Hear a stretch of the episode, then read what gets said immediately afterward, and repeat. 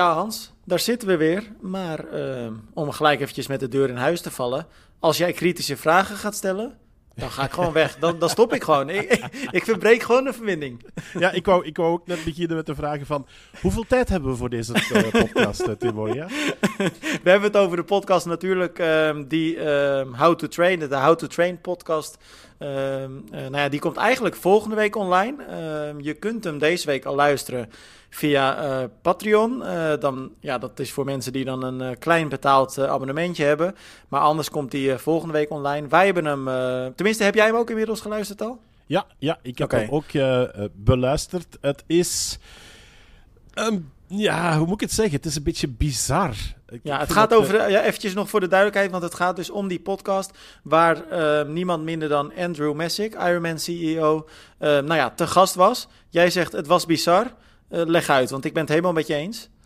Ja, het, het is een, een, een redelijk vreemd uh, gesprek. Um, How They Train is, is uh, claimt een van de meest populaire podcasts in Triathlon Internationaal te zijn. Uh, Jack Kelly, Australiër, is daar al een tijdje mee, mee bezig. Heeft vaak ook ja, de betere pro's bij hem in, in de podcast. Hij doet dat doet het ook echt Australië. ik, ik zat nog te denken, misschien was dat wel het probleem. Ik bedoel, tijdsverschil tussen Amerika en Australië. Misschien ja. was een van die twee net wakker. maar hij is heel kritisch. Ja. Um, en geraakte in een discussie met, met Andrew Messick, waarvan ik soms ook denk van, ja, dit is een beetje tenend krommend. Het is af en toe alsof je naar een heel slecht telefoongesprek tussen twee uh-huh. mensen die proberen beleefd te blijven, maar eigenlijk elkaar niet kunnen luchten uh, aan het luisteren bent. Dat is een beetje, denk ik, wat het helemaal samenvat. Het is echt ja, een heel vreemde um, gewaarwording, zeker voor een podcast. Maar wat ik zo raar vond, Hans, het was ook echt vanaf eigenlijk het eerste moment, laten we zeggen na vijf minuten, de eerste vijf minuten waren dan nog wel enigszins oké. maar je merkte al gelijk dat ze niet met elkaar op één lijn lagen. Nee, ik, ik, vond vooral dat, dat Messick uh, eigenlijk best wel grof was. Hij uh, legde woorden in de mond van de interviewer. Uh, hij luisterde ook eigenlijk niet. Ja. Ik vond het echt opmerkelijk. En uh, nou ja, dat, dat werd eigenlijk ook wel steeds erger. Hè? Want uh, het onderwerp ging dan vooral, het was vooral uh, het WK wat dan van Kona naar Nice gaat, werd besproken. Maar ook het feit dat Ironman steeds meer geld verdient en eigenlijk niet extra van dat geld afstaat aan de profatleten. Ehm, ja, het, het wordt steeds slechter en slechter. En op een gegeven moment besluit Messick dus gewoon te zeggen dat hij dat hij geen tijd meer heeft en een paar seconden later is hij ook echt weg. Ja. Wat, wat ik overigens bizar daaraan vind, is dat hij eerst al nog even zegt van... It was massively fun. Ja, en ja. dacht ik van, ja, dat heb ik hier niet uit kunnen besluiten uit uh, de afgelopen 1 uur en, en 10 minuten. Wat was het ongeveer? Um, ik, ik, zeg, ik vond het zelf ook een, een lastige zelfs om hem helemaal uit te luisteren. Omdat, ja. uh, één, ik vind Jack Kelly uh, zijn manier van vragen stellen overigens. Want daar moet ik dan eigenlijk toch nog een klein beetje mijn respect aan Andrew Messick betuigen. Dat hij wel blijft doorgaan, terwijl je vanaf het begin van het gesprek wel merkte dat er een bias zat bij uh, Jack Kelly. En dat hij echt wel in de aanval wil gaan over het feit van dat uh, uh, aparte WK's er komen voor de mannen en de vrouwen in Kona en in Nice.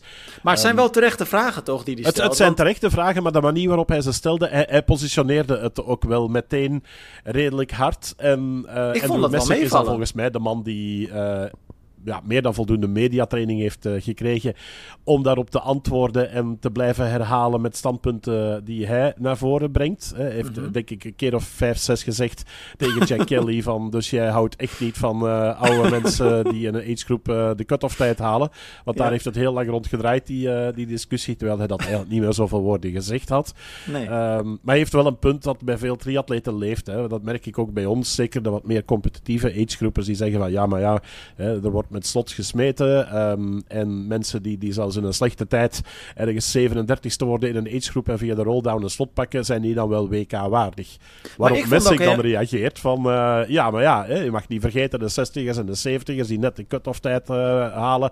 Dat is ook een beetje de sfeer die, die Ironman wil uitademen. Uh, maar goed, langs de andere kant heeft Jack Kelly wel een punt dat daar wel kritiek op is, op, op die aanpak van, van Ironman om zoveel slots uit te delen. Maar hij blijft daar de hele tijd op doorgaan, hè. Maar wat vond jij daar dan zo fel aan? Want ik, uh, ik vond dat eigenlijk helemaal niet. Ik vond eigenlijk dat die Jack best wel uh, rustig en beleefd was. En gewoon heel duidelijk wel... Ja, tuurlijk, hij had wel een bepaald punt wat hij wilde maken. Um, maar het is natuurlijk ook vrijwel zeker dat dat vooraf al met elkaar besproken is. Want ze hebben uh, Messick natuurlijk uitgenodigd. Nou ja, dan vertel je altijd een beetje wat de insteek van zo'n gesprek zal zijn. Uh, Dus hij zal ook gezegd hebben dat het over de kritiek op Ironman gaat. Mhm. En wat, wat die Jack ook een aantal keren in dat gesprek duidelijk aangaf. Kijk, Ironman zit op dit moment wel een beetje in de hoek waar de klappen vallen. En dat wil zeggen, er is veel kritiek uh, op het merk. Los van het feit dat natuurlijk nog steeds um, gigantisch veel atleten logischerwijs ook die wedstrijden uh, racen. Het is nog steeds het, veruit het grootste merk. Helemaal prima. Maar er is nou eenmaal heel veel kritiek op de keuzes die Ironman de afgelopen nou ja, twee jaar eigenlijk wel al, gemaakt heeft. Um, ik vond dat die Jack dat best wel heel netjes deed eigenlijk. Ja, ja, hij deed het niet verkeerd, hè. Uh, begrijp me daarin ook niet verkeerd. Maar je voelde wel dat, dat die, die, die bias, die was er al wel. Ik bedoel, uh, Jack had, net zoals velen onder ons, en ik denk dat wij die mening ook wel toegedaan zijn, uh, heeft zich al een mening gevormd. En daardoor vond ik het net iets minder open. En, en ja. werd Messick wel een beetje voor de muur of tegen de muur gezet met, met een spervuur aan vragen over um, ja, het uiteenhalen van die WK's, over het feit dat er veel te veel mensen een kwalificatieslot krijgen, over dat de profs te weinig betalen krijgen. Um, waarop Messick overigens ook nog wel uh, een hele mooie reactie in huis had, uh, vond ik zelf. Toen hij beweerde van, ja, maar Ironman is meer dan alleen de pro's. Onze sport ja. wordt groot gemaakt door hè, de, de numbers uh, of, of the age groupers. Dus de, de grote aantallen agegroep atleten, dat maakt net het verschil. En, want ze waren de vergelijking aan het maken met sporten zoals basketbal en tennis, waarin pro's veel beter betaald worden. Maar mensen die zeiden van, ja, maar ja, bij ons zijn het niet de pro's die uh, eigenlijk ons merk uitdragen, maar zijn het vooral de, de recreatieve, de agegroep uh, atleten. Um, maar, maar het was wel, ja, ik, ik zeg ik, ik vond het met momenten wel een, een gesprek dat, dat, dat misschien net ook iets te lang duurde en, ja. en af en toe wat te veel bij dat negatieve bleef hangen. En dan dacht ik zelf, Jan, ja... Ja, ja het, het, was een beetje in cirkelredenatie aan het praten, inderdaad. Wat ja. ik een opvallend detail vond, uh, ik was me daar niet van bewust en ik weet niet of jij dat al wist. Um, kijk, Ironman is natuurlijk altijd gigantisch groot geweest en ja. uh, vooral in Noord-Amerika enorm populair. Uh, in Noord-Amerika hebben ze ook eigenlijk geen concurrentie. In Europa is dat natuurlijk een beetje anders, want mm. dan heb je natuurlijk wat andere merken. Maar um, uh, Messick zei in het gesprek dat ze op dit moment voor het eerst in de geschiedenis meer Europeaanse atleten hebben uh, dus meer deelnemers in Europa dan in Noord-Amerika. Dat ja. is best wel groot nieuws. Ja, dat was mij ook opgevallen, inderdaad. Ja. Ik, uh, ik, dacht dat je daar naartoe ging, uh, ging gaan, inderdaad. Um, ja, ik, ik vind dat wel een opvallende. Nu, langs de andere kant, als je kijkt naar het aantal Ironmans...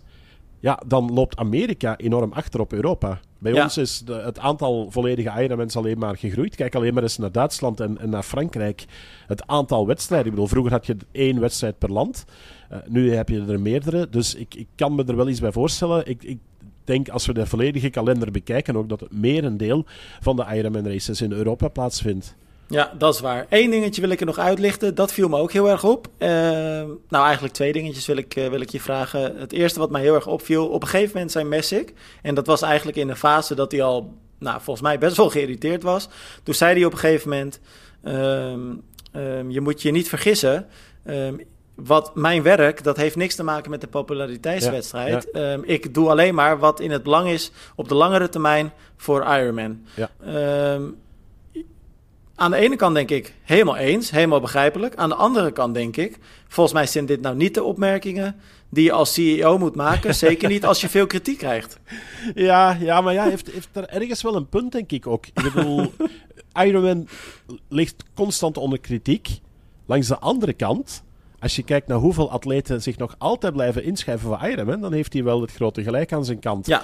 Dus daar kan ik me wel iets bij voorstellen. En um, hij, hij, zit er inderdaad niet om uh, de, de, populaire Jan uit te hangen. Uh, maar hij geeft wel een, een waarheid uh, weer. En hij laat ook duidelijk uitschijnen overigens dat er beslissingen zijn genomen waar ze niet op gaan terugkomen, ondanks de kritiek. Dat is ook heel duidelijk in het gesprek. Van, eigenlijk zegt hij met niet zoveel woorden van, jij mag ervan denken wat je wilt, Jack Kelly, maar wij gaan dit doen. En daar blijft het ook bij. Uh, waarbij je ook nog een hele uitleg heeft gedaan overigens. Hè, over ja. hoe moeilijk het was uh, het afgelopen jaar in Kona, zeker die donderdag. Uh, dat hij heel veel begrip had voor de, de local community, die, die niet op het werk en niet bij familie geraakte en niet de dingen konden doen die ze anders doen. En zei dus die, die twee dagen, als we daarop terugblikken, dat was eigenlijk een verkeerde keuze. hij maar zegt al... niet meer zoveel woorden, maar hij geeft wel toe van ja. dat het niet meer mogelijk was om op donderdag en zaterdag te gaan. Maar als je zoiets zegt, Hans, wat ik net aanhaalde, hè, van het is geen populariteitswedstrijd, ik doe gewoon wat, wat we nodig hebben voor Ironman. Um, als je dan tussen de regels doorluistert, dan zou je ook kunnen zeggen dat Ironman um, eigenlijk precies is wat ze nu zoveel, uh, waarvan ze zoveel beticht worden. Namelijk dat het een redelijk arrogante organisatie is die zich eigenlijk niks aantrekt van de atleet. En in dit geval dus de kritiek. Eventjes voor de duidelijkheid, niet mijn mening. Maar ik heb wel een beetje het idee dat dat, er, ja, dat dat een beetje een logisch gevolg daarvan is. Wat denk jij? Ja, dat waren bijna de letterlijke woorden ook van uh, Jack Kelly. Dat, Toen ging het gesprek ook echt wel op zijn einde. die, ja, toen uh, ging het fout. Tussen, ja. tussen die twee, toen ging het echt goed fout. Um, ja, ik, ik, ik, zeg het, ik blijf het zeggen. Zolang dat dat zij de atleten mee hebben die zich blijven inschrijven en die blijven gaan voor een uh, WK en, en het, het uh, label Ironman willen halen en tattoos blijven zetten en de expo leegkopen, dan heeft hij eigenlijk wel gelijk. En dat mag inderdaad arrogant overkomen. Maar wij trappen er eigenlijk met z'n allen in. En, en ja. wij vinden allemaal Ironman uh, geweldig. Dus op, op dat vlak geeft hij wel toe van kijk, dit is Ironman, we zijn een grote organisatie. Ik ben hier niet om de populaire uit te hangen. ik ben hier om een bedrijf te vertegenwoordigen. We hebben heel veel atleten, veel wedstrijden. Um, uh, hij blijft dus wel vasthouden aan hoe, hoe, groot Ironman is. Want de vraag werd op een gegeven moment ook door, door, Jack Kelly gesteld, of de opmerking van ja, waarom ga je niet naar minder atleten in Kona en doe je terug gewoon op één raceweekend of één racedag en ga dan van 5000 naar terug naar de vroegere 2500 atleten. Met een hele discussie overigens tot gevolg over uh, de vrouwen en de mannen apart.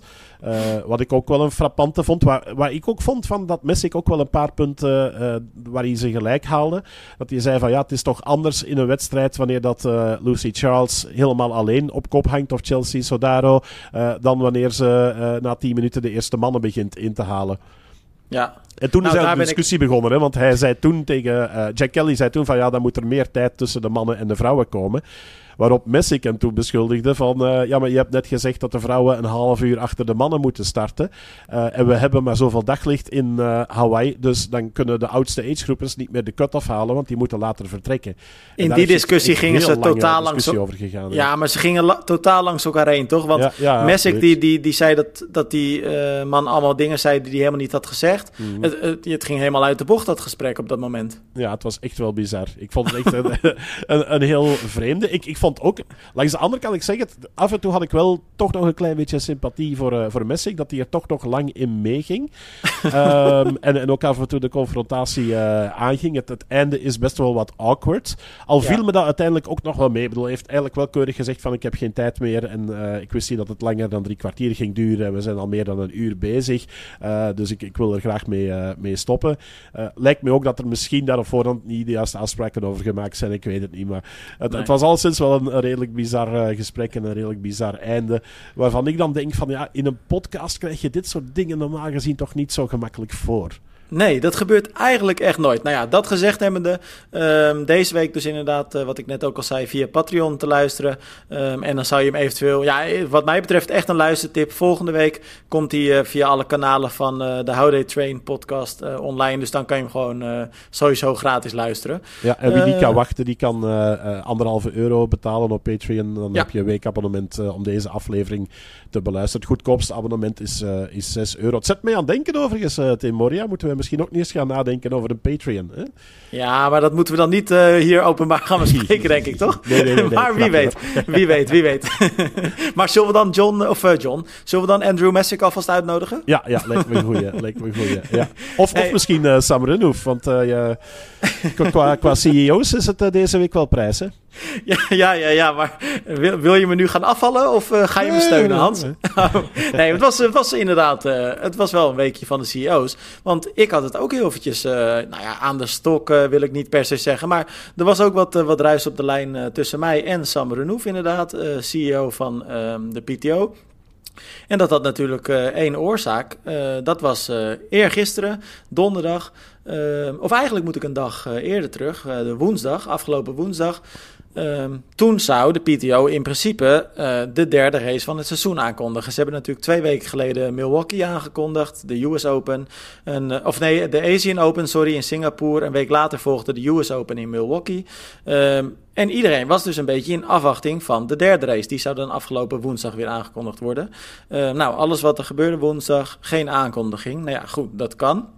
De geruchten zijn natuurlijk ook wel al een beetje rond aan het gaan dat de PTO behoorlijk wat moeite heeft met het vinden van uh, geschikte racelocaties. Het zou zo zijn dat ze ehm, wel data hebben, maar nog eigenlijk niet voldoende locaties. Nou ja, goed, dat eh, gevoel wordt een ik, beetje... Ik hoorde dat, dat ehm, de locaties bijna zouden vastliggen, maar dat er problemen zouden zijn met uh, toestemmingen vanuit de overheid, uh, vastliggen van het parcours en dergelijke. Maar tot die tijd wordt er ook absoluut niet gecommuniceerd over, over plaatsen, maar wel over datums inderdaad. Ja. maar goed, ik zie ook wel wat mails voorbij komen hier en daar van profatleten die toch ook wel wat opzienbarende reacties soms van de PTO krijgen. Dus er zit echt wel wat frictie. Uh, nou ja, goed. Uh, vervolgens, een dagje later, donderdag, eergisteren dus, kregen wij een mailtje van een uh, blijkbaar hele oplettende lezer. Die een beetje aan het zoeken was wanneer de Europe Tour zou gaan plaatsvinden. Nou, dat had hij niet gevonden. Maar in die zoektocht vond hij op de website van de PTO zelf. Um, en hij had het linkje ook bijgevoegd en een screenshot ervan.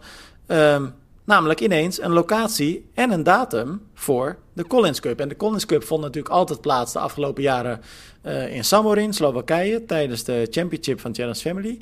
Maar die zou dit jaar um, verschuiven naar halverwege november in Marokko, Marrakesh. Nou goed, wij hebben dat artikel uh, online gezet. Of ik heb een artikel geschreven over dus dat onderwerp, dat dat, dat zou, zou zijn. niks aan de hand zou je zeggen. Tot ik een paar uur later een berichtje kreeg van de communicatieadviseur van uh, de PTO. Uh, met een reactie dat ze de wedstrijd nog niet kunnen bevestigen. En of ik dat als een quote kon toevoegen aan het artikel. Nou, zo gezegd, zo gedaan. Ja. Een, pa een, paar uur later ehm, was de locatie en de datum van de Collins Cup ook in één keer weer verwijderd van de website. Mm. Nou, was te verwachten natuurlijk. En weer een paar uur later, gisteravond laat. Um, had ik Sam uh, Renouf dus ineens op de lijn. En die uh, nam het mij uh, behoorlijk kwalijk. hij, vond het, hij vond het nodig om mij uit te leggen hoe journalistiek werkt. hij was echt, echt wel pissig. en ik heb hem gezegd, ja, met alle respect Sam, het staat op jullie eigen website. Er is voor ons geen enkele reden om dat niet te publiceren. Want dat is ook het enige wat we hebben opgeschreven.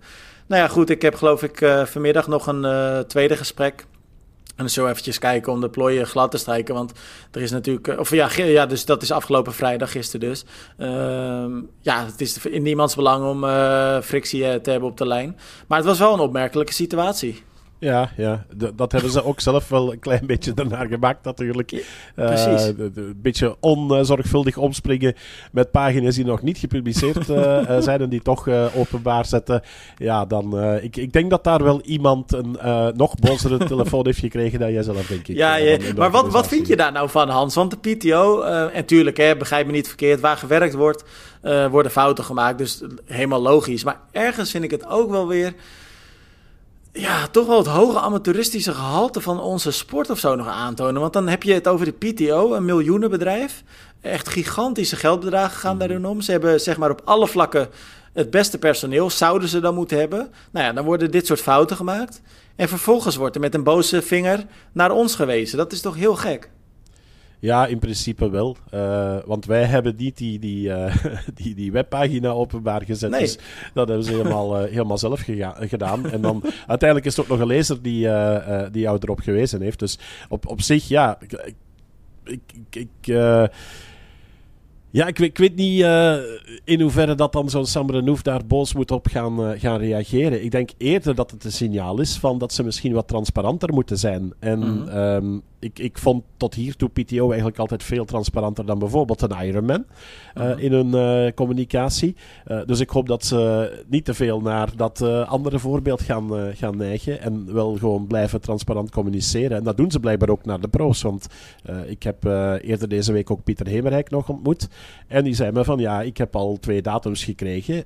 In mei voor een European Open, maar zonder locatie erbij. En in november voor de Collins Cup. En, zei, en dan kan ik me effectief voorstellen dat het Marrakesh is. Want waar ga je elders nog uh, in november ja, ja. water vinden wat warm genoeg is en een beetje klimaat erbij. En zijn als je dan uh, de rekening eigenlijk optelt met het feit dat uh, Bloemenveld een hele tijd op stage is geweest in Marokko. Daar zit Samen met Iden, een redelijk uh, rijke Marokkaan die enorm in triathlon geïnteresseerd is daar in Marrakesh. Uh -huh. zij hadden eens 1 en 1 2 en, en lijkt Marrakesh ook nog wel een leuke locatie, niet te ver weg. ideale datum, dan heb je alle grote kampioenschappen gehad. Zij, dan haal je de Collins Cup ook weg van de championship in, in Samorin. Dus uiteindelijk alleen maar winnaars. Maar door er dan niet over te communiceren, komt de PTO er alsnog niet zo goed uit. Terwijl hadden ze dat nu wel gezegd en gezegd van ja, het was eigenlijk wat voorbarig, maar ja, we gaan Marrakesh doen. Dan was het al een verhaal geweest. Ja, maar het voelt mij ook wel een beetje in het onderbuikgevoel dat de PTO op dit moment misschien wel iets meer problemen heeft om de wedstrijdlocaties vast te stellen uh, dan ze zelf voorkomen. Wat denk jij daarvan? Ja, daar vrees ik misschien ook wel een beetje voor. En ik, ik, weet, ik, ik weet niet of dat we dan de Zwarte Piet naar de PTO moeten doorschuiven. Ik denk dat het ook gewoon op dit moment een bijzonder lastige is om uh, wedstrijdlocaties vast te leggen, omdat je elke keer door dat hele circus van overheid en, en uh, goedkeuringen en dergelijke moet, uh, parcoursen die moeten goedgekeurd zijn. En, dus dat is ook geen eenvoudige opgave. En dan vind ik wel dat onze sport op dat um, en zelfs niet alleen internationaal, is ook bij ons nationaal zo, vaak te veel korte termijn is. En ja. ik bedoel, er zijn uh, op dit moment organisaties die nu hun wedstrijd aan het vastleggen zijn voor later dit seizoen. En dan denk je, dat is eigenlijk veel te laat. Je wilt toch ja. je programma gaan afstemmen op uh, de wedstrijden die je, die je graag wil, uh, wil gaan doen. Uh, dus op dat vlak denk ik van, we zouden erbij gebaat zijn dat je uh, zeker met gemeentes en dergelijke zou kunnen afspreken van oké, kunnen we hier een plan voorleggen voor de komende drie, vier jaar. Dit worden de datums, kunnen we daar alvast een klap op geven uh, en dan krijgen we de rest wel rond. Maar nu is het zo dat iedereen elk jaar weer moet gaan zoeken naar oké, kan deze datum voor jullie of is er dan een ander evenement gepland? Of het, het wordt steeds moeilijker ook om zeker met, met lokale overheden samen te werken en dat voor elkaar te krijgen. Ja, het is uh, wat dat betreft uh, best wel op. Ja, ik vind het toch opmerkelijk. Maar het lijkt alsof jij je er een beetje bij neer hebt gelegd of zo. Ja, ja ik, ik denk we gaan weinig anders kunnen. Net zoals Ironman uh, een WK gaat houden in Nice. Gaat de PTO naar Marrakesh met de Collins Cup. Um, ik heb bij ons ook de vraag gesteld op de social media bij het posten van het verhaal van Marrakesh. Van ja, lig je eigenlijk wakker van die, die hele Collins Cup en, en de battle tussen Team Europe, Team USA en Team All World? Ah, daar komt niet zo heel veel reactie op. Um, mm. En een aantal mensen geeft ook echt aan van... Ik, ik zit hier niet echt op te wachten. Het is ook een beetje... Ik vind, ik vind de hele ook. Collins Cup is een beetje artificieel. Dat moet, dat moet nog een eigen leven misschien gaan leiden de komende jaren. Um, en dan denk ik dat het misschien ook niet slecht is... om dat op een andere locatie en op een ander tijdstip te doen. Uh. Ja, ik denk in ieder geval niet dat ik uitgenodigd word voor Marrakesh. Wat denk jij? hey, één uh, ander ding. Net, net, net, zoals Jack Kelly overigens aan het einde van de podcast zei... Van dat dit waarschijnlijk het einde is van zijn carrière... en dat hij ja, nooit ja, een speaker ja. op uh, de Ironman van Hawaii zal staan. Uh, waarschijnlijk, waarschijnlijk. Hey, jij noemde net Bloemenveld. Die is inderdaad gezien in Marokko. Datzelfde geldt voor Iden. En dat brengt me eigenlijk op een bruggetje... Uh, want er is een lijst uh, gepubliceerd door Tri-Rating, nou, Torsten Radden natuurlijk. Uh, die heeft alle grootverdieners van 2022 op een rij gezet. Ja. En ik heb hier de top 10 voor me staan. Ja, het is niet helemaal verrassend wat mij betreft. Christian Bloemenveld op 1, Gustav Iden op 2. Allebei, nou ja, Bloemenveld bijna 5 ton aan dollars, Iden net 4 ton. En dan heb je vervolgens Ashley Gentle, Danielle Reeve, Anne Haug, Magnus Dietlef, Chelsea Sodaro, Georgia Taylor Brown, Taylor Nip, Hayden Wild. En die hebben met z'n tienen uh, bijna 3,5 miljoen opgehaald. Ik vind het veel. Ik had het niet verwacht. Ja, dat is best wel veel. Langs de andere kant, daar zitten wel een paar wedstrijden tussen waar een enorme prijzenpot uh, in zat ja. natuurlijk. Hè. Dus uh, alleen als je al kijkt naar de PTO-wedstrijden, ja, daar zit heel veel geld uh, te winnen voor, voor de pro's. Dus alles samen lijkt dat veel inderdaad. Uh, maar dat hangt dan van een paar wedstrijden af. Uh, maar op zich denk ik wel best goed voor de sport dat het, uh, dat het gebeurt. Ik, ik, ik, zie het dan als, als vooruitgang, zeg maar. Het, het is zeker een vooruitgang en het is ook wel mooi, want je ziet bij ons dan de top 10. link je ook naar de, pardon, naar de website van uh, Tri-Rating. Daar heb je echt nog veel gespecificeerder welke atleten wat verdiend hebben, bij welke wedstrijden enzovoort. En dat zijn toch wel heel wat uh, profatleten. Ik geloof dat ruim 700 profatleten uh, prijsgeld hebben gewonnen dit jaar tegen ja. over 600 van uh, vorig jaar. Dus ook dat is stijgende. nou ja, precies wat jij zegt. Ik denk dat dat heel erg goed is voor de sport en dat dat de professionalisering alleen maar vooruit helpt. Nee, dat klopt. Dat klopt. Um, ik vind het overigens wel opvallend in de, de hele lijst. De verschillen tussen wat je verdient in de World Triathlon Series en op uh, PTO en, uh, en Ironman niveau.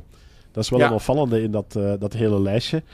Bloemenveld die had bijvoorbeeld uh, 260.000 dollar bij de PTO verdiend, 170.000 bij, bij Ironman. Dat heeft natuurlijk ook zijn wereldtitel op, ja nee, 70.3 heeft hij dan 15.000 voor die wereldtitel. Die 170, daar speelt natuurlijk St. George, ja. het eerdere wereldkampioenschap in 2022 mee. en dan in de World Triathlon Series heeft hij nauwelijks iets gedaan, daar heeft hij dan 11.700. Daar is de grootverdiener, zie ik, Flora Duffy. Met uh, 157.400 dollar. En dat valt me eigenlijk wel een beetje tegen. Want dan denk je van, ja, Flora Duffy die, die is Olympisch kampioene. Dat is toch wel echt de absolute topper. En dan binnen mhm. het, het World Triathlon uh, circuit, waar ze ook nog eens wereldkampioen is uh, geworden, slechts 157.400 dollar. Ik, ik zeg slechts, op zich is dat een mooi uh, bedrag, maar iemand met de grandeur van Flora Duffy. Als hij in een andere sport op dit niveau zou presteren, zou dat wellicht uh, met een uh, zeker een nulletje meer zijn, denk ik. Uh. Ja, nee, dat is zeker waar. Aan de andere kant, als je die top 10 bekijkt, nou ja, ik noemde ze net, dan heb je wel bijvoorbeeld Georgia Taylor Brown, nummer 8, 273.000 dollar. En dat is dan 143.000 dollar bij de WTCS. En nog eens 130.000 bij de Super League. Ja. Um, en hetzelfde geldt voor Hayden Wild, die net wat minder pakt, 255.000. Um, 105.000 WTCS, 130.000 Super League. Dus ja, het zijn toch mooie jaarinkomens. Hè? ja, het is, een, het, is, het is een leuk extraatje. Ze mogen er bij mij ook altijd storten. Nu ja, moet daar ook wel uh, realistisch in zijn. Je gaat ook nog een hoop aan, uh, aan belastingen af. Ehm, en zeker als je Europeaan bent, is die euro het afgelopen jaar een pak minder waard geweest ja, dan de jaren voordien. Dus uh, op, op zich hebben ze net iets minder verdiend dan ze hadden kunnen uh, verdienen. Maar ik denk dat de meesten ondertussen wel financiële constructies hebben waarbij ze ook uh, een Amerikaanse bankrekening hebben om hun dollars neer te poten. Ehm, dat is een, een politiek die wel meer triatleten volgen. Dus overal is het, is het goed om te zien. Maar ik, ik vind, ja Goed, Christian Bloemenveld in totaal 491.000 uh, dollar. Gustav Iden 416. Dat zijn al serieuze bedragen. Uh, maar ik zeg het, uh, als we dat even vertalen naar het voetbal, dan kom je op, wat is het, drie wedstrijden of zoiets, denk ik, voor ja. de Kevin de Bruyne's van deze wereld. En dan is het op. Dus, ja, dat is totaal niet te vergelijken, inderdaad. Maar goed, ze kunnen in ieder geval, één ding is zeker, ze kunnen wel de nieuwe Canyon Speedmax van Jan Vodena kopen. Die kunnen ze betalen. Ja, ja, ja absoluut. absoluut. 9.999 euro. Wat vond je? Wat vond je ervan? Ja, je fiets wel. Ja, ik, ik moet echt zeggen, ik, ik viel er niet echt van, uh, uh, van achterover als je tegenwoordig de prijzen oh. bekijkt. Um, en ja, die fiets heeft wel wat. Ik vraag me wel af hoeveel agegroepers dit gaan, uh, dit gaan, gaan kopen. Ik bedoel... Daar sta je dus nog versteld van, Hans. Want wij hebben natuurlijk een, een samenwerking met Canyon. Ehm, we hebben veel contact, heb ik daardoor ook met, met het hoofdkantoor in Nederland. En die honderd, want er zijn er honderd van beschikbaar. Um, en eigenlijk zijn ze ervan overtuigd dat ze die fietsen binnen een paar dagen gewoon uitverkocht hebben. Dat is echt bizar, hè? Ja, het is echt, echt niet normaal. Ja, dat is wel huge. Ja. Maar ja, goed, kijk eens bij de grote wedstrijden. Hoeveel mensen je toch, hoeveel atleten, uh, waaronder dus ook heel veel aidsgroepers, je gewoon op die duurste fietsen ziet rijden. Dat, ik, dat verbaast me sowieso wel eens. Ja, dat klopt wel. Ehm, dat, dat hoort ook een beetje bij, bij de sport, uh, denk ik. Dat is er zo wel een beetje ingeslopen. Ik had de indruk wel dat dat de laatste jaren, zeker sinds COVID, wat aan het veranderen is. En dat mensen toch wat meer prijsbewust zijn. Ik denk dat dat ook wat te maken heeft met de crisis op dit moment. Dus dat zal wel, uh, wel meespelen. Plus het feit van dat heel veel merken niet kunnen leveren. En, en dat je echt lang moet wachten op de nieuwe modellen. En ik denk dat dat wel een kentering teweeg heeft gebracht. En dat een aantal mensen nu toch langer vasthoudt aan, aan zijn. Uh, zijn bestaande model. En, en ja, het, het, het is wel een ding hoor. Ik wil in de triathlonsport hebben we het er vaak over. Van uh, de liefde van de triatleet voor, uh, uh, voor zijn fiets. En dat mag dan ja. een hoop geld kosten en dergelijke. Langs de andere kant denk ik ook van. Ja, weet je, er zijn andere manieren om aan wattages te winnen dan puur en alleen die fiets. Uh, ik heb daar deze week nog een leuke discussie over gehad met uh, Chris Semming van uh, SWS Cycling, mm -hmm. partner bij ons in, in België van triathlon.be. Chris maakt handgemaakte wielen. Um, okay. Heel wat triatleten die, die met een SWS-wielset uh, rondrijden. We hadden een hele discussie ook gehad over de vernieuwingen binnen de sport. En er zijn dan ook bijvoorbeeld, ja, zei, Ceramic Speed is voor de topatleten echt wel een winst in, in wattage. Die gaan echt 2, 3 watt winnen op, uh, op een wedstrijd. En zei, maar die rijden 4, 5 wedstrijden per jaar. Met, ja. uh, uh, met, met, met dan die wheelset, met hun set versnellingen en dan met de, de ceramic bearings. En hij zei, ja, daar kan dat wel tegen. Hij zei, maar die, die, die rollagers, die zijn niet gemaakt om in weer en wind en in, uh, in, in, vuile condities het hele jaar door gebruikt te worden. Want dan gaan die ja. dingen slijten en dan leveren ze absoluut niet meer het voordeel wat ze beloven.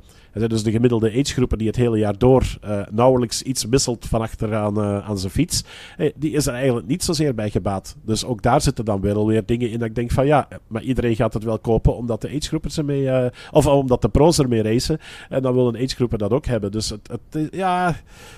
Ik, ik zo werkt het wel ook. leuk. Uh... Ja, zo werkt het ook inderdaad. Hoe doe jij dat dan? Want uh, we hebben natuurlijk ook uh, toen we begonnen met deze podcast samen gezegd wat jouw, jouw doel is: 113, 113. Ja. Ehm, op naar Challenge Vieux Boucau. Yes. Frankrijk dus. Um, ben jij dan nu ook een beetje stiekem aan het rondkijken voor een nieuwe fiets? Of ga je gewoon lekker op je good old racefiets? Ik ga op uh, mijn, mijn good old uh, triathlonfiets wel. Okay. Niet, op, niet op de racefiets. Want dat heb ik ook wel gemerkt. Dat maakt echt een verschil. Mensen die zeggen van nee, ik, ik doe het wel op de racefiets. Ik ga niet investeren in een triathlonfiets. Als je non-drafting gaat doen, en zeker op de lange afstand, is dat echt wel de eerste ja. zet naar betere tijden. Maar ook naar een beter gevoel. Um, want ik, ik vind eigenlijk het allerbelangrijkste niet zozeer een nieuwe fiets, maar wel een goede bikefitting. Dat heeft bij mij echt wonderen verricht. Dat, uh, mm -hmm. dat moet ik wel zeggen. Ik, ik zat uh, op een gegeven moment, uh, qua, qua geometrie zeg maar, schilderend op een gegeven moment 7 centimeter tussen stuur en zadel, wat, wat op verschillende plekken aangepast is. En als je dat dan bekijkt, dan denk je dat is best wel veel. Die 7 ja, centimeter, veel. waarmee je vroeger gewoon dacht van ik zit goed op de fiets. en dan ga je op die fiets zitten en, en dan merk je ook dat je veel comfortabeler van die fiets komt om, om nog te lopen. Dus ik zou vooral daar in eerste instantie in investeren en dan pas kijken naar het, uh, naar het materiaal. Um, en verder is het een beetje ja, het, het onderhoud. En, en, maar ik, ik, ik ben niet meteen van plan, ik doe daar ook te weinig voor om meteen groots te gaan investeren in, uh, in de sport. Uh, maar ik hou er wel van dat dat een deel is. En, en het is ook leuk om nieuwe fietsen te bekijken. En, ja. en, uh, maar je neemt het serieus dus, want je bent inderdaad wel bezig met bikefitting. Je kijkt dus, um, zonder dat je al te veel geld erin wil uitgeven, kijk je wel eigenlijk naar de mogelijkheden die je hebt om nou ja, zo optimaal mogelijk te presteren. Dat doe je dus wel. Ja, ja ik, ik vind dat eigenlijk een, een, een no-brainer, ook voor je lichaam. Ja. Je wil blessurevrij zijn, dus ik, ik vind dat eigenlijk de, de, eerste... Eigenlijk moet de eerste stap overigens zijn een medische screening. Dat sowieso. Ja. Want uh, uh, daar, daar ga ik zeker ook nog een artikel aan wijden. Ik ga binnenkort ook afspraken inplannen uh, bij de sportdokter om, om, medische tests te doen en dergelijke. dus dat is voor de atleet die denkt van oké, okay, ik ga eraan beginnen aan mijn voorbereiding. dat moet volgens mij altijd stap 1 zijn. En dat is voor mij stap 2 echt effectief die bikefitting. En, en ja. zorgen dat je goed op die fiets zit. Dat, dat gaat echt een wereld van verschil maken. Dus sla dat niet over. Ga niet uh, denken van, oh, met online maten kom ik er wel. En dan ga ik online de fiets bestellen en dan, uh, dan zie ik wel. Um, dus uh, ja, goede raad van uh, Tante Kaat. Hoe gaan je trainingen, Hans? Want ik hoor, je bent een klein beetje verkouden. Ja, is dat weer een, voor de derde keer al. Het is echt... Ja, uh, echt, ja je, bent je, lichaam tot de, je bent je lichaam tot de max aan het pushen, of niet? ja, wie weet. wie weet, ja. ja. Het, het ergste is uh, dat tegenwoordig, als ik dan niet kan, uh, kan gaan lopen omdat ik wat ziekjes ben, dan, dan voelt dat niet goed aan. Dan, ja, dan nou, dat, is, dat is een goed teken. Dus dat is wel een goed teken dat mijn lichaam er wel aan wat uh, begint uh, te wennen. Uh, en nu ga ik voor februari afspraak maken met een techniektrainster in het zwemmen, okay. Lisbeth de Schrijver, ex-Belgische ja. kampioen triathlon op de langere afstand. Um, die geeft specifiek lessen in, in kraaltechniek. En ik heb besloten van voordat ik mij aan een, een maximum aantal baantjes ga wagen en weer op uh, ja, afstanden gaat trainen, zeg maar, ga ik mm -hmm. deze keer eerst keihard werken aan de techniek. Terug van, ja. uh, van scratch die, uh, die crawltechniek opstarten en dan vanaf dan ook in, in het water weer wat kilometers te gaan maken. Um, dus op zich goede vooruitzichten. wij hadden deze week overigens een, een nieuw evenement vanuit triathlon.be opgestart. we hebben in België nu B3B of B3B. Dat is een business community voor, voor triatleten. Uh, Vooral dus gericht op de ondernemers en, en CEO's en zelfstandigen en managers die in de sport zitten. En zo zijn er wel wat. Um, en uh, daar hadden wij bij uh, Calant, ook partner van ons, dit, deze week een eerste evenement. Met drie Hawaii-finishers en dan met cool. professor sportmarketing Wim Laga. Heel toffe avond mee beleefd. We gaan dat zeker verder zetten. De bedoeling is dat we één keer per kwartaal zo'n netwerking-event gaan organiseren. En er waren wel een aantal mensen die waren ook op de hoogte van mijn plannen. En ik ben zelfs mensen tegengekomen die zich ingeschreven hebben voor Challenge oh, Via Dus dat is nou, wel leuk. leuk. Van, ik denk van, ja. nou, we gaan daar met een paar Belgen zijn. En, uh, en sommige mensen begonnen te twijfelen en zeiden van, oké, okay, oktober, uh, dit jaar nog? Ik zeg, ja, ja, ja, wie weet, misschien wel. Dus uh, ja, wel leuk om wat mensen ook, ook te inspireren. maar heb je, heb je ook echt een beetje plezier in je training? Of heb je ook wel misschien zoiets van, god, waar ben ik nou weer aan begonnen? tijdens het trainen wel, maar af en toe heb ik ook wel van die momenten, omdat, weet je, de druk wordt wel wat groter. Ja, ja. En ja, zeker als mensen iets... dus weten wat je gaat doen. Ja, ja voilà, voilà. Maar langs de andere kant is er een geweldige motivatie ook om te blijven doorgaan. Um, dus het helpt je ook wel om niet te snel te zeggen van uh, ik ga vandaag eens niet trainen of ik uh, kap ermee. Ja. Dus dat is wel een goeie. Ik denk dat het sowieso altijd goed is om een doel te hebben ook, uh, om daar naartoe te werken. maar langs de andere kant wil ik er ook voor zorgen dat die druk niet te groot gaat worden. Um, daar hebben we het ook deze week tijdens dat B3B-evenement over gehad. want bij de drie Hawaii-finishers waren er twee van de drie die na hun finish daar toch een klein beetje in een zwart gat terecht kwamen. Dat is ja. misschien een beetje straf uitgedrukt. Uh, in het geval van, uh, van die twee mannen. Maar ze gaven ook wel aan van, je legt je op een gegeven moment toch wel de druk op. ook, ook je omgeving die, die constant vraagt van, hoe gaat het? En, en je gaat naar 2K, je gaat naar Hawaii. En, en dat, dat, dat levert toch wel wat extra druk op. En als dat dan wegvalt, ja, dan weet je ook weer even niet wat doen. En dan merk je ook, uh, uh, een van de twee die, die heeft zich nu een nieuw doel uh, gesteld. Die ging de Rock de Maroc doen. en zei dat dat doet mij deugd, want dan heb ik terug iets om naartoe te werken. Zei, want de eerste maanden na 2K Ironman had ik toch wel wat last van, ja, wat nu? Dus... Het is een veelgehoord ja, probleem te zaakjes. Hè? Je hoort best wel veel triatleten die, nou ja, zeker triatleten die dan een long distance um, traject zijn aangegaan. Dus ja, toch wel vaak maanden voorbereid. Dan op een gegeven moment is het een grote dag. Nou ja, dan gaat het of goed of niet. Eigenlijk maakt die uitkomst dan niet eens zo heel veel uit. Want na afloop, ja, volgt toch een bepaald moment dat je denkt, en nu? En dan kun je zeggen, oké, ik kies een nieuwe wedstrijd. Maar dat duurt natuurlijk vaak lang. Uh, je hebt je herstel nodig. Veel triatleten struggelen daar een beetje mee. Ja, klopt, klopt. En ik, ik denk dat dat ook wel een beetje normaal is. Uh, ja. Ik denk dat dat met alles is wat je in het leven doet. Um, ik denk dat het beste is van af en toe eens wat, wat achterover te gaan hangen. En, en uh, eigenlijk zei Wim Lagat dat gisteren zeer goed. Hij zei af en toe moet je uh, een beetje de, de helikopters spelen. En, en, wat omhoog stijgen en dan alles over, overschouwen om te zien van waar, waar sta ik nu precies. Dus dat ja. vond ik ook wel een, een, een mooie om te zien. Nou, mooi. Ehm, over België gesproken. Uh, ik denk dat we best eventjes een uh, klein ja, oproepje, wil ik het niet noemen, maar een tipje.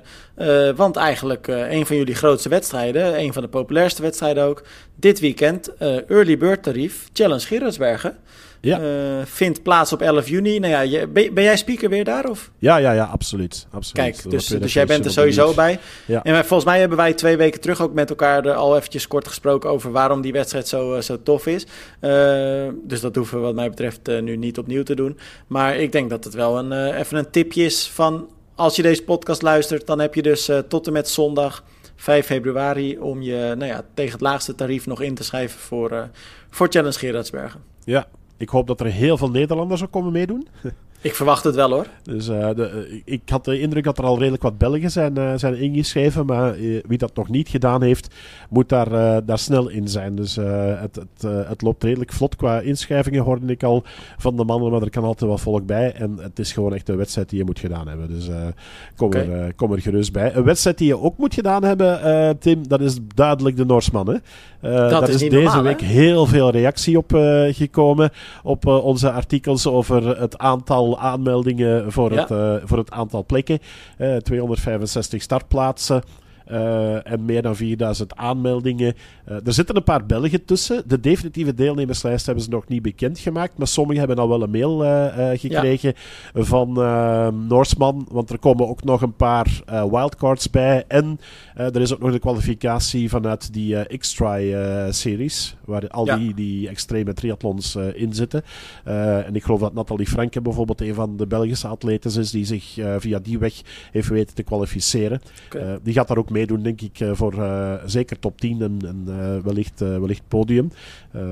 maar andere atleten die gaven ook al aan van ja, het is wel een, een bucketlist ding, maar het is wel eentje die, die wel wat angst inboezemt. Ja, dat is, deze wedstrijd is natuurlijk zo krankzinnig. Niet alleen vanwege de weersomstandigheden, maar ook vanwege het parcours. En ehm, nou ja, wat jij heel terecht zegt, het is echt een bucketlist race voor heel veel mensen. En ja, wat jij ook zegt, kijk, 265 uh, eh, startbewijzen zijn er te vergeven en er zijn 4650 aanmeldingen. Um, dat soort aantallen, dat zorgt natuurlijk ook voor een extra mythische lading. Hè? Want dan heb je ook al heel snel het gevoel, wow, daar wil ik bij zijn. Dat, is, ja, dat wordt een onvergetelijke dag. Het was wel grappig, want ik zag een uh, Nederlander bij ons uh, ook reageren op triathlon.nl. En die zei: Ja, ik heb me gewoon eens een keer uh, ingeschreven. En ik dacht: van ik zie het wel. En waarschijnlijk moet ik jaren wachten. Maar die werd gewoon het eerste jaar gelijk ingelood. Ja, dan heb je geluk. Ja, ja dat is bizar. bizar. Ja, ja ik, ik, vind, ik, ik vind het elke keer als ik uh, de, de beelden ervan bekijk. En als wij er verslag van, van uitbrengen. Het is inderdaad wel een mythische wedstrijd, maar ik denk toch elke keer van hoe gek moet je zijn om hier aan te beginnen, man. Echt. Ik zou hem ook wel willen doen, hoor. Ja? Ja, het is. Gek. Ja, ja, maar, ja maar, maar, maar triatleten zijn per definitie wel een beetje gek, toch? Ja, ja dat, dat sowieso. Ik bedoel, anders begin je niet aan drie sporten. Hè? ja, maar heb jij dan niet zoiets van. Ja, je, weet je, je gaat dingen zien die je normaal niet ziet. Je gaat waarschijnlijk dingen aan je lichaam voelen die je normaal nooit voelt. Uh, tegelijkertijd ben je bekend met de afstand, dus dat is het gevaar niet. Uh, ja, dat lijkt mij wel iets waarvan ik dan denk, dat zou ik wel echt wel tof vinden om een keer uh, mee te maken. Ja, het, het, ik zeg het, het, het heeft wel iets. Zeker als je die, die beelden bekijkt. Uh, maar ik heb ook al beelden gezien van mensen die daar aan het sterven zijn, aan het afzien zijn, dat het echt niet erger meer kan. En ik bedoel, het, het, het, laatste lopen, dat kan je bezwaarlijk lopen noemen. Dat is bijna rotsklimmen ja. naar boven toe, ja. naar de Gaustad op het. Uh, dus dat, dat is echt, ja, dat, dat, is, dat is zwaar afzien. En dan alleen al die start in het donker vanaf een veerboot, uh, in dat fjordduikje, in dat ijskoude water. Dat lijkt me nog het ergst. ik denk dat dat wel een van de lastigste is. Van op dat, moment in je, in je hoofd de knop omdraaien en zeggen van ik spring. Ja, ik ga oh. beginnen zwemmen. En, ja, en dan weten dat je nog uh, nou ja, ruim een uur in het water ligt. Ja, ja. maar ik denk oh. één keer als je begonnen bent en je gaat jezelf wel opwarmen door, uh, door bezig te zijn, denk ik wel dat het gaat, uh, gaat meevallen. Ik denk dat heel veel afhangt dan van hoe het weer is uh, als je ja. uit het water komt. Want afgelopen jaren is er ook al een paar keer regen geweest. En mensen die dan de hele tijd aan het fietsen waren in de regen. Dan krijg je echt wel veel opgaves ook in, uh, ja. in die wedstrijd. Maar ik vind dat zwemmen zelf. Ik heb overigens zelf altijd gehad. Ik heb niet superveel wedstrijden gedaan. Maar ik heb elke keer de eerste 200 meter toch altijd een klein paniekaanvalletje. Um, ja, toch wel? Zo'n beetje beklemmend gevoel. Uh, en, eens als, en ik weet ondertussen ook, als ik door die 200 meter door ben, dan is dat ook voorbij. Dus dat is echt ja. voor mij een, een, psychologisch ding van dat, dat ik daar door die grens moet. Um, en goed getraind zijn en goed in vorm zijn. En in dat water springen en toch op dat moment een, een beklemmend gevoel krijgen van oeh, en, en ja. gaat dit allemaal wel goed gaan en gaat dit wel lukken. En dan probeer ik ook gewoon in de zone te geraken. En die, die, die eerste 200 meter, dan beleef ik die wedstrijd ook compleet niet. Dan hoor ik niks, dan zie ik me dan niks. Dan ben ik alleen maar bezig met even hier door die grens door. En dan heb ik zoiets van: oké, okay, ik ben bezig, ik zet in het goede ritme, ik ga door, uh, dit, gaat, dit gaat lukken. Maar dat is en ga je dan ook expres. Uh, Ga, ga je dan ook expres een beetje buiten het veld liggen? Dus een beetje aan de ja. zijkant of aan de achterkant? Ja, ja. ja ik heb één keer de fout gemaakt van uh, mee uh, vooraan te gaan, uh, gaan liggen. dat heeft er dan ook mee te maken dat ik als speaker heel veel atleten kende als hoofdredacteur van triathlon.be. Ja. Ehm, en die eerste 50 meter, dat ging nog redelijk goed. Ook veel te snel vertrokken. En dan kwam daar een bende erover, joh. Echt waar. Oh. Ja, dan denk je, wat heb ik nou gedaan? Ja, ja en ik, ik ging langs alle kanten onder en er werd wat getrokken en, en geduwd. en en uh, het, het, was ook wel, ik bedoel, het, het, geeft op dat moment ook wel een paniekerig gevoel. Ehm, en ik legde dat achteraf aan een paar atleten uit. En die zeiden van, ja, maar ja, je moet wel terugtrekken en terugduwen hebben, vriend. Ik denk, oké, dus in het water wat assertiever zijn. Maar ik heb geleerd van gewoon iets later te starten en dan uh, me wat achteraan te leggen. En dan kan je vrij zwemmen. En dat is best wel een leuk, uh, leuk gevoel. Ik heb het ook overigens ooit een keer voor gehad, Tim, in het duathlon. Um, ik dacht van ik ga een duathlon meedoen, zo'n recreatieve uh, duathlon bij ons in de buurt. Um, ja. waar, waar veel niet gelicentieerde atleten ook aan uh, deelnemen. En heel wat atleten kenden mij ook, stonden met mij een praatje te doen. Uh, Peter Rules van Challenge Duathlon Team Geel, een van de grootste clubs vroeger. Die zei me, Hans, wat kom jij hier doen? Ik zeg, ja, ik zeg, kom voor het plezier een keer meelopen. Hij zei, hier lopen geen patatten mee, hè, man. Hij, het, traagste wat hier gelopen wordt is vier minuten de kilometer. Ik zeg, wow, joh, ik zeg, dat zal wel meevallen. Maar effectief, uh, dat weet ik nog, na die start, ik, ik begon zelf, ik had voorgenomen van, ik ga proberen te starten aan 4.30 en aan een tempo van 4.45 de kilometer aan te houden.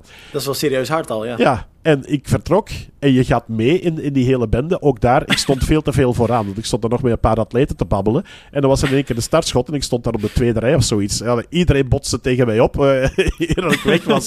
Dan heb ik dus ook afgeleerd van niet meer mee van voor te gaan staan. Uh, maar ik, ik, begon veel te snel, aan 4.15. En ja. Uh, na 500 meter lopen merkte ik al van, ik ga zelf helemaal in het rood geraken. En ik kijk achter mij, er liep nog vier man achter mij. En dan denk ik van, dit is echt geen recreatieve duathlon meer. Dat is ook de nee. dood overigens van de duathlonsport in België geweest, volgens ja, mij. In dus Nederland dat ook veel al, te snel wordt gelopen. Ja, ja, ja, ja dat, dat tempo, dat gaat zo dat is zo hard, dat ligt zo hoog. Dat is, uh... Maar goed, dat zal, uh, zal hilarisch geweest zijn. En heb je hem wel volmaakt? Of ja, ja, ja, en eigenlijk ook nog een, een uh, heel goede wedstrijd gedaan. Want ik dacht okay. ook, na die eerste twee kilometer lopen, ik dacht, dacht, van ja, ik zeg, dit, dit gaat flink pijn doen. ik denk dat vier kilometer lopen was, twee rondjes van twee. En vooral die, die tweede ronde had ik het echt lastig. En dan, ja, ik denk dat, dat effectief dat er nog twee mensen achter mij liepen toen ik in de wissel binnenkwam. maar dan eens op de fiets ging het wel redelijk goed vooruit en nog wat volk kunnen inlopen. En uiteindelijk een heel goede tweede run uh, gehad. Mm -hmm. um, maar maar ik, ik, ik, vond het best wel leuk om te doen. Maar het is wel confronterend. Uh, als je aan het zwemmen ja. bent, dan zie je hooguit de voeten voor je. Dus ook al lig je een half uur achter de eerste, zeg maar, dat, dat zegt je niks. Maar in het lopen zie je die mannen weglopen en denk je ja, van, weet ja, wat het, sta ja. ik hier te doen? Want dan lijkt het alsof je aan het wandelen bent. Het verschil tussen drie minuten de kilometer en vier minuten de kilometer, dat is gigantisch. Dus die, die eerste die zie je zo wegstuiven. Dan denk je van, ah, is niet leuk meer. Dat, uh...